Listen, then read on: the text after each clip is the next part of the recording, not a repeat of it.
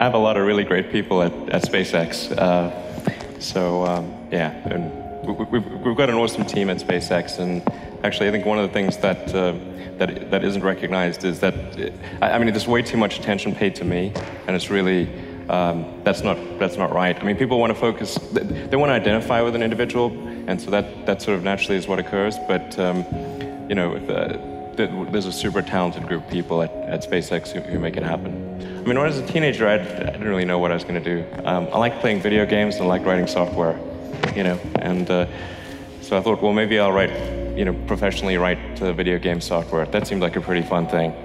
Um, and then, um, and then when I was in college, I, I just started thinking about, well, what, what's what's going to most affect the world? Um, and there were. Uh, actually sort of, I thought there were five things that I thought would, would most affect the world, three of which I thought would definitely be positive things to solve, two of which are a slight question mark. Um, and, uh, and then as it turned out, I was able to get involved in, in all three of those things, you know, being the internet, uh, sustainable energy, and space. And things were very, very tough in, in that 2007, 8, and 9 period, um, and even sort of the first half of 2010.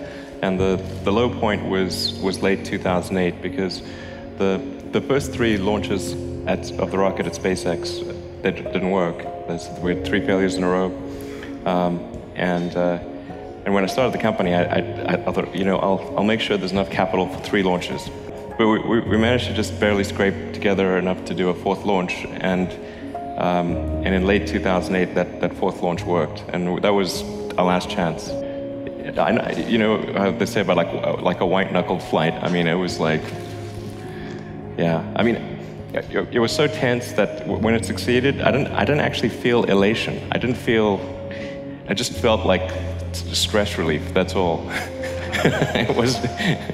there were some other compounding things because at Tesla, we, we were trying. We, we were raising around in summer 2008 and then the financial crisis hit, and you had General Motors and Chrysler going bankrupt. Um, so trying to raise money for a startup uh, electric car company in the face of that, it was like, I mean, people were angry that you even brought up the subject. So the, uh, we were only able to raise money from the existing investors, um, and I, I, put everything I had rem uh, remaining and had to borrow money from friends uh, for the, the Tesla financing round. And it closed on the last hour of the last day that it could close, which was 6 p.m. Christmas Eve 2008. You know, we would have gone bankrupt a few days later. In the case of SpaceX and Tesla and, and Solar City, there's, you know, we're trying to do something useful, and, and I'd rather we weren't an outsider, honestly. Um, I think, uh, um, like ultimately, in order for SpaceX to be successful, it really has to become part of the system.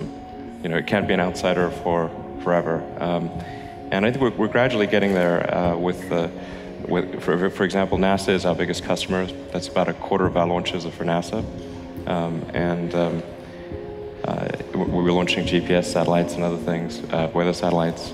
Um, and, and, essentially, it's important to um, do useful things um, in kind of the Earth orbit arena in order to earn the money necessary to develop uh, interplanetary transport technology.